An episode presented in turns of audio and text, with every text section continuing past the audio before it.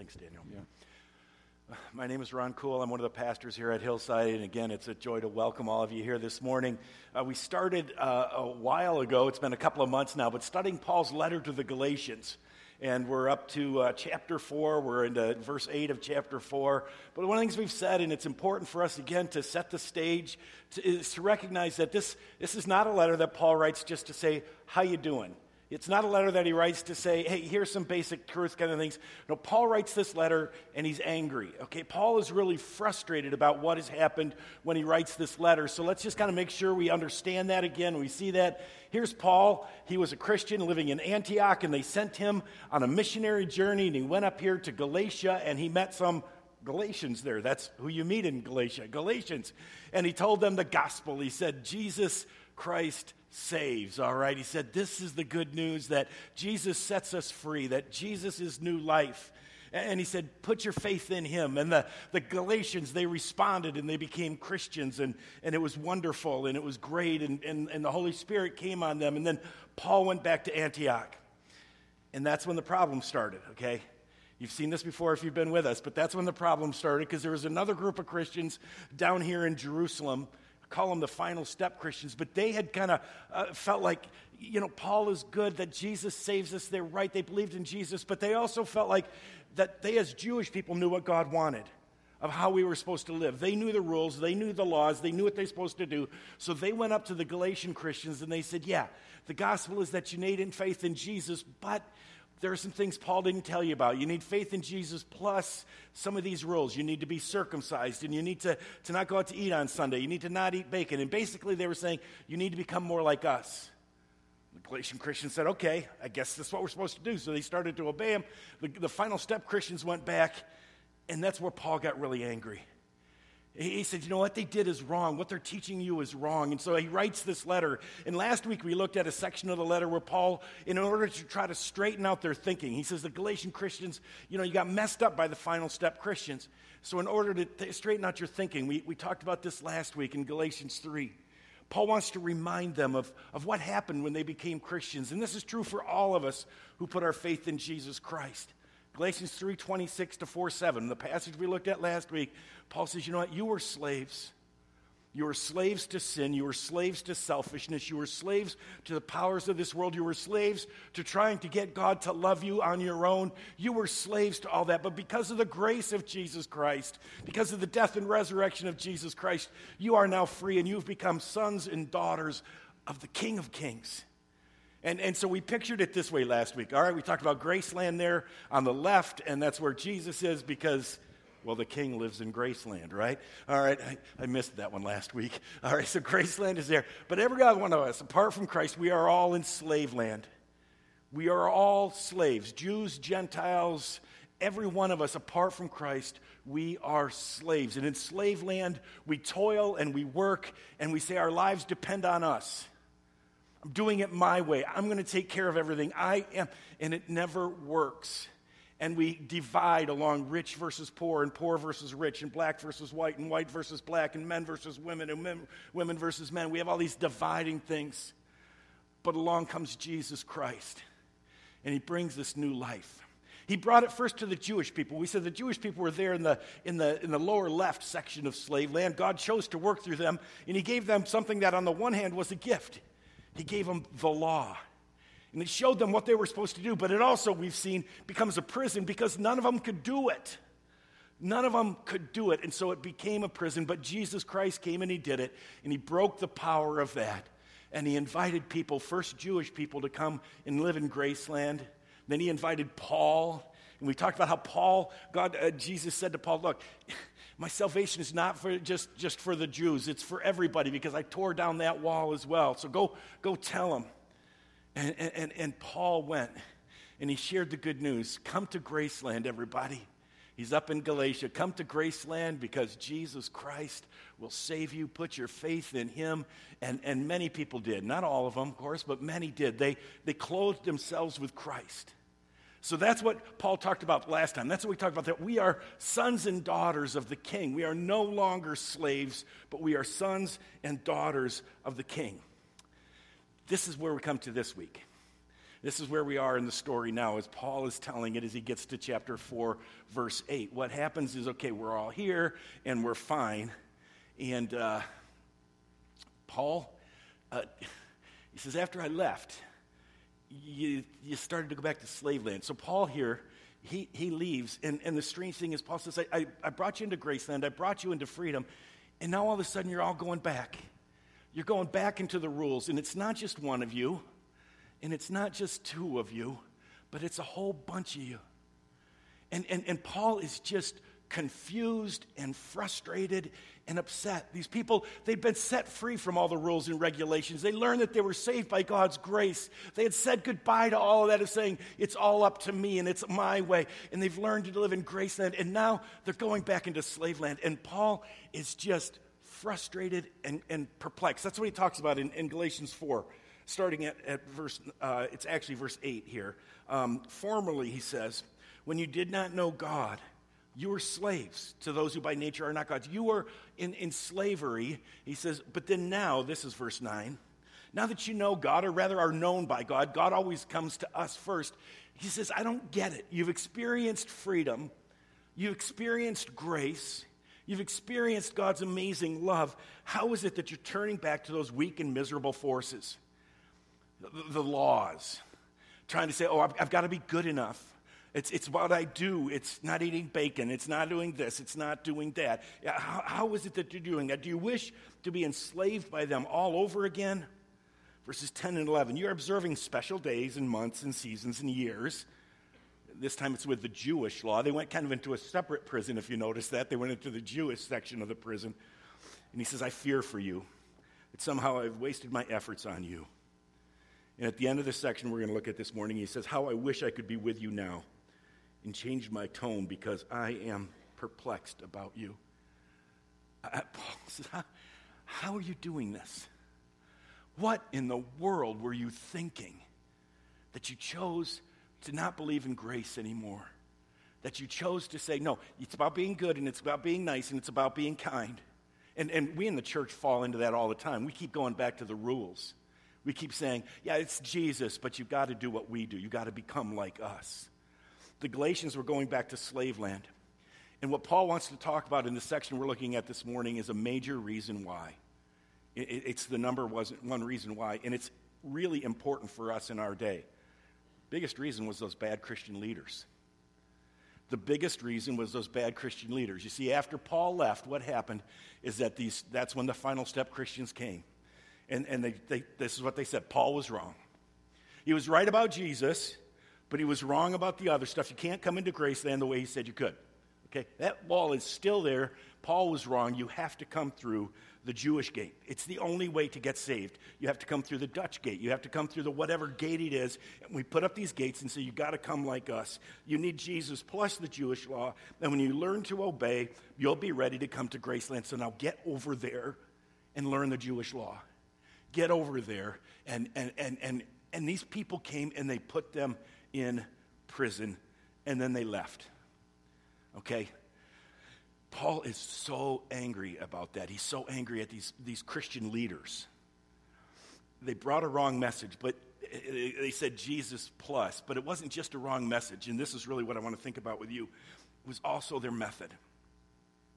It was also their method. And I think Paul is really angry at the, the, the Jewish, the first step, final step Christians, but he's also really frustrated with the Galatians.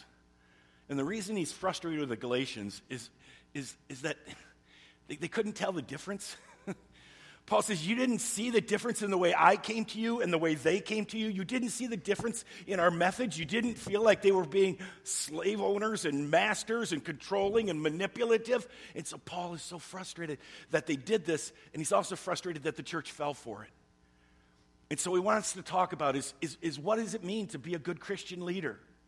Where do these bad Christian leaders come from? And, and, and let me just say, I, I, this is a really important thing for us to talk about because the church in the United States is really struggling with leadership. I mean, time and time again, let's be honest about it, in the last 10 years, last five years, the last three years, there are a lot of churches with pastors, pastors that have had to step down with pastors that have been accused of being bullies and manipulative, with pastors who have not led in grace and gentleness and humility and love. And so we need to think about it. Paul, as I read through these verses, I, I gathered it together. You could do it in different ways. I think that, that I want to give you five characteristics of good Christian leaders. And, and, and I think, again, it is, these are really challenging for us. And, and, and it applies to pastors, to teachers, to elders, to deacons, shepherd leaders, and service leaders, but it applies to all of us who lead. And if you say, well, Ron, I don't lead, maybe you do at work, but if you have a kid, you're a Christian leader. If you are a parent, you are a Christian leader. And the question is are you going to be a good Christian leader or are you going to be a bad Christian leader? Are you going to lead the way Jesus wants us to lead, the way we bring people to Graceland and don't put them back in slave land? So, five characteristics of good Christian leaders. And yeah, call me on the carpet on any of these. If, I, if you see me failing in this, call me on that. First one First two are, are fairly easy and obvious. This third one, we start to get a little more challenging. But good Christian leaders, good Christian leaders start with where people are. Paul went to Galatia. Paul spent time in Galatia. Paul got to know them. Paul listened to them. Paul and good Christian leaders, good Christian parents, good Christian ministry people spend time first of all listening. You don't come in with a cookie cutter and say, here's what you need. That's what bad Christian leaders do. No, good Christian leaders, they enter into their world. You, you got a neighbor you want to come to Christ, you want to minister to your neighbor, start by shutting up and listening. Start by hearing the story. Find out their hopes, find out their dreams, find out their fears. Spend some time just being with them. Galatians 4:12, Paul says, "I plead with you, brothers and sisters, become like me, because I came, became like you. I, I became like you." He can dare to say, "I want you to live in Graceland, because I became like you. I know you. I entered into your world." Bad leaders give the answers before they know the questions. And, and, and this is, raises some really interesting questions about pastors it raises questions about pastors and church size. It raises pastors questions about. I mean, I mean, one of the things that, we, that I've tried to reflect on some this week is, I can't, I can't minister to you if I don't know you. If I don't know some of your story, I, and again, I, we share stories, and it's not. But really, I mean, Paul, Paul says, I, I just immersed myself in getting to know us. So, what about you? if you're a teacher, if you're a leader, if you're a parent, how are you doing with that one? Are, do you recognize the uniqueness of each child? Or do you say, no, this is what I want you to be and you will fit into this mold? Do you recognize the uniqueness of each neighbor?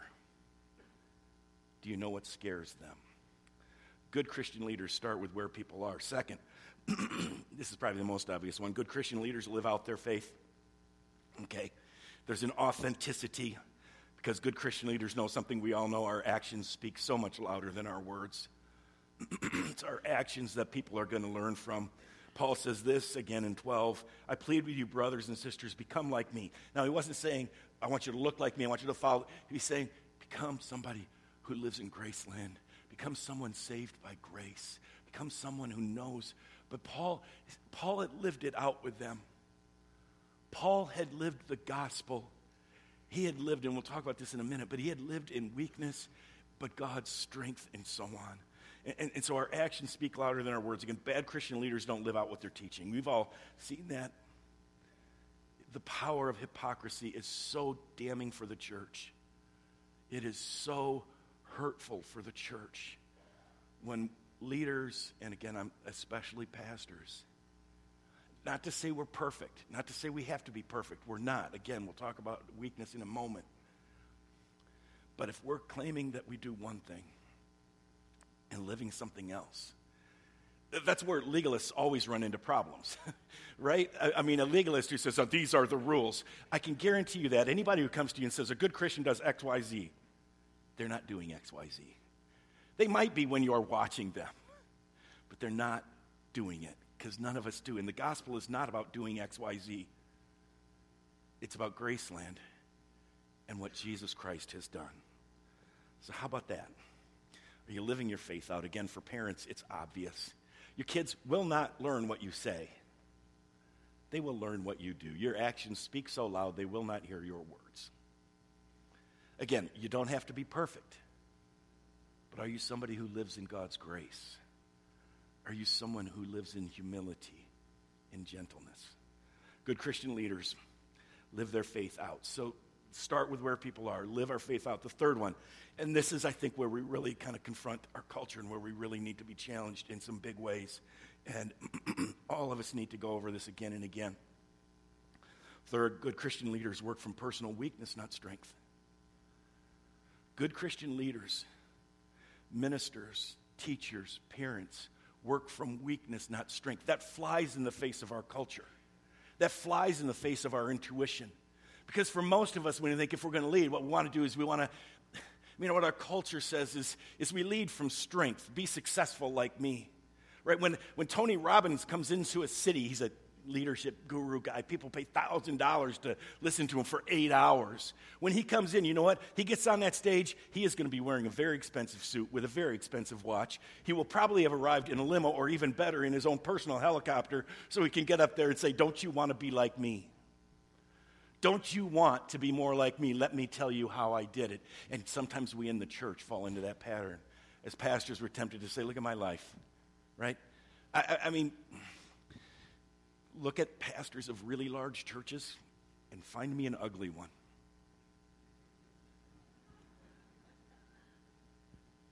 And Rick Warren is kind of so so. That's why I like him. No, we want our pastors to be good looking and slender and have a perfect marriage and have a perfect life and have everything together so that we can go, that's what I want to be like. I want to have guns like my pastor has. I want to have all this stuff. I just thank God I'm not cursed with good looks. You know, I, I, could be better than this, but then you'd get distracted, right? I mean, it's clear. I, I was thinking, I mean, get out our staff director. You can obviously, we do not hire based on. No, I'm kidding, okay? Sorry, Don, you're beautiful. Um, but that's what our culture does. It says, you know, the, that's how, it works, right? And what we do is we say, well, it works in the world, therefore let's bring it into the church. This is how you gather a crowd. You do this stuff, and you, you look fantastic, and everybody looks successful, and like, I want to be like them. Friends, that is almost the Antichrist ministry, okay? When we do that, it's almost, and I want to be real careful. I don't know individual churches, I'm not, but I just know we got to be aware of it because I think good Christians, leaders, are honest about failures and honest about struggles. We don't celebrate them, but we're honest about saying, look, the gospel is not about how great I am. The gospel is that I am broken, but that God has strength. See, I work out of my personal weakness because the story is not that I want you to become like me in the sense that I know how to live your life. I can't fix any of you. I can't straighten out any of your lives. My life is getting fixed daily by Jesus Christ. And that's ministry. It's pointing you to Him. It's pointing your kids to Him. It's pointing your neighbor. It's, it's, and it's in the message is, is not that you can be more successful. The message is God loves you when you're broken. Do you, do you, see how we turn this upside down? Paul says this. I mean, when Paul got to Galatia, this is fascinating. Galatians 3 or 4, 13, 14. That first line is the end of 12. I think it should be in verse 13. He says, Look, when I came to you, you did me no wrong. As you know, it was because of an illness that I first preached the gospel to you. I came in weakness. We don't know what it was, if Paul had malaria, some people suggest, pneumonia, but it, could, it had to be something that kind of was embarrassing or whatever. I mean, maybe Paul's throwing up all over. But Paul says, you know what? I came in weakness, and, and you treated me with love. Even though my illness was a trial to you, you did not treat me with contempt or scorn. And I think part of that is what Paul's message was not, hey, I've got it all together, join me. His message was, I'm a busted person. I am weak, but God is strong. That's the heart of the message. Paul says, even where I am right now, even in my broken state, I know this God is good. God is faithful. And I said, we want that God. We're tired of trying to be successful. And, and Paul says, You treated me like I was amazing. You, you welcome me as if I were an angel of God, as if I were Christ Jesus himself. Now, when Paul writes this, he, the, the Galatians have changed their tune about him. The Galatians are now kind of talking about Paul as if he were a loser, as if he were weak. And I think part of it, I don't know, but I think, I mean, you'll see where, where I say that from what Paul says next to them. But I think part of it, when those final step Christians came, you know, I think part of their message was, you know what? Paul was wrong about weakness. I mean, look at us. We're winners, we're successful. God blesses us because we obey him. And you can be blessed too. By the way, did you notice the chariot we pulled up in? I mean, seriously, wouldn't you rather be like us than Paul? You really want to be like him. And, and, so Paul says, you know, when I was first there, you welcomed me as if I was an angel or even as Jesus Christ himself. Where then is your blessing of me now? And I can testify that if you could have done so, you would have torn your, out your eyes and given them to me. Have I now become your enemy by telling you the truth? By telling you that the, the way to life is dying, the way to be great is to serve, that it's about weakness, not strength. It's our weakness that displays God's strength. Good church leaders work out of personal weakness, not strength. Again, it's not to say we celebrate that and say, look at what a horrible person I am. no. But, but the message is the message of a, of a Christian minister, pastor, teacher, parent, any of us. The message is God is great. I am not. Somebody sent me a, a blog this week. They said it was in love, that they thought I, I had it right. But it, it was a blog of somebody reflecting on some of the church challenges that have been going on I mean, specifically, it was the Willow Creek, if you're aware of that situation with Bill Hybels stepping down and accusations of, of, of, abuse and of power. And I don't know whether they're true or not. He claims they're not. Seems a lot of, anyway. This person wrote about that, and he said, you know, some of it, some of it is the pressure of always being successful. And then he quoted Rob Peterson. Some of you may know Rob. He's actually pastor at Thornapple uh, Evangelical Covenant Church in Cascade. He said, wrote, uh, quoted Peterson from like 10 years ago. And I thought this was really powerful. And, and it's subtle but huge. And I think it captures this difference. Peterson says, and he's talking to ministers, but it really works for all of us. We don't have a ministry. None of us do. Hold on. That's what I do in my life. I minister, right? No, Ron does not have a ministry. I, again, I don't know any, I, I, don't think I know anybody who does this, but I always get nervous when when there are roncoolministries.org. I think Peterson is better. You know what? You don't have a ministry. None of us do. You know what we do? We only reveal. We only reveal the one and only ministry of Jesus Christ. Jesus has a ministry. Jesus changes people. Jesus brings new life. Jesus forgives our sin. And what we do is we reveal that we reveal that the one and only ministry of Jesus Christ by being ministers of the gospel. And do you see the difference? So why we say we work out of weakness because my message is not that I can fix you, I can't.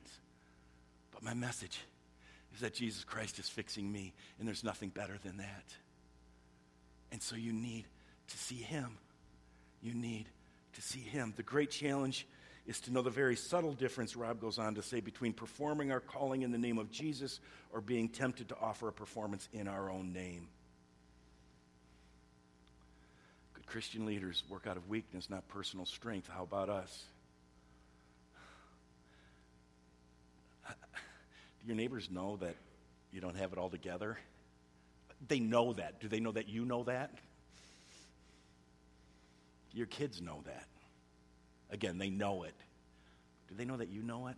And I'm not saying you go to your kids and say, oh, let me tell you about this time I had this affair. Let me tell you about this time. I... No.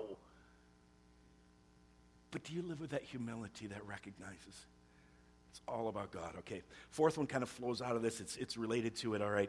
Good Christian leaders aren't motivated by their own needs. It's not a need to, to, to be loved. I, I, it's not about me, okay? The, the final step Christians were motivated, Paul says, by their need to be loved. Galatians 4:17.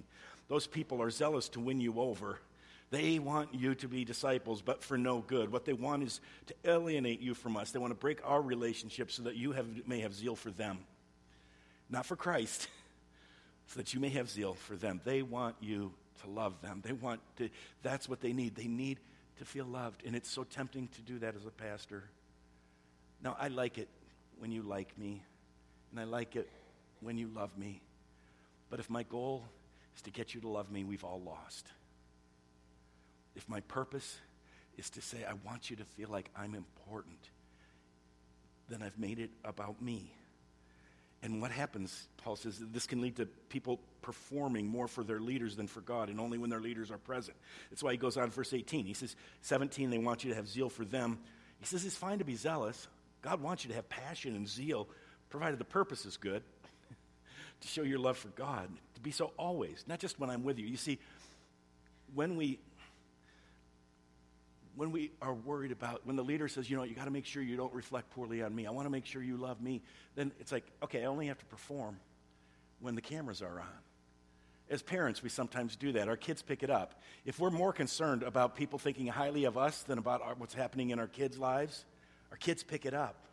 And they know that what really motivates us is us. Because at the end of the day, and then they might, they might perform when it's going to reflect it. But then they're not. When we're not there, Paul says, not, then they won't. I, am really glad we do the live stream stuff. I think it's very helpful. I will tell you now, I, I can't, I, I, I don't control all these things, but I have really serious questions about if we would have cameras. We've had some people say, it's nice to see people in the church. Here's the problem I change when I'm on a camera if I'm worshiping. Because now I'm worried about what everybody else is thinking. I don't care who's watching me preach. But, but we so easily fall into that performance. And then guess what? We all learn to be good when the camera's on us. And then we sleep when it's not.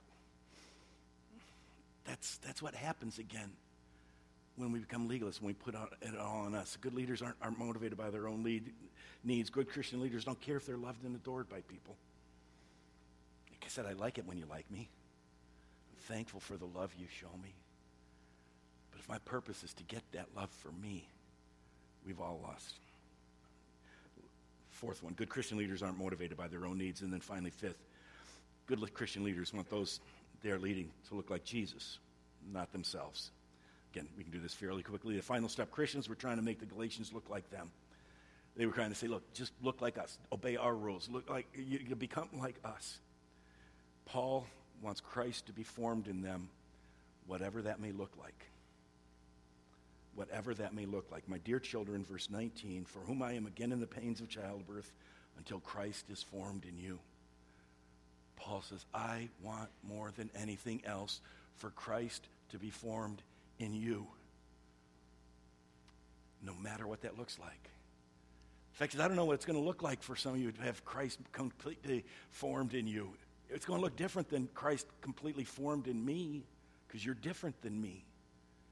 And for our kids, it's going and so our passion must be not to have our kids look like us, but to have our kids look like Christ is formed in them. It's to have you. My goal, my passion is to have Christ formed in you and let you become what Christ wants you to become. And, and, and that's why I don't know exactly what it's going to look like for you. That's okay. You don't know what it's going to look like for you. But again, a good Christian leader, that's what we want. How are you doing with that? Do you want your neighbor to look more like you or do you want more to look like Jesus? Are we working on that? So good Christian leaders. Let's, let's we got to wrap this up here. Uh, here's the contrast. We'll just kind of go through them real quick. Again, good Christian leaders start with where people are. Bad Christian leaders start with themselves. Good Christian leaders are authentic. Bad Christian leaders are hypocrites. Good Christian leaders work from weakness and bring the gospel message. Bad Christian leaders work from strength. Good Christian leaders are not leading out of their own needs to be loved. Bad Christian leaders are leading out of their own needs. Good Christian leaders want others to look like Jesus. Bad Christian leaders want others to look like themselves. You wrap all this up, and it really is two words that, that make the difference. Good Christian leaders, one word servant.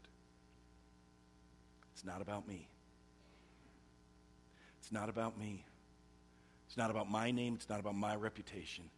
It's about Jesus, and it's about you, and it's about me helping you see Jesus and me revealing what Jesus has done in my life so you can experience it in your life.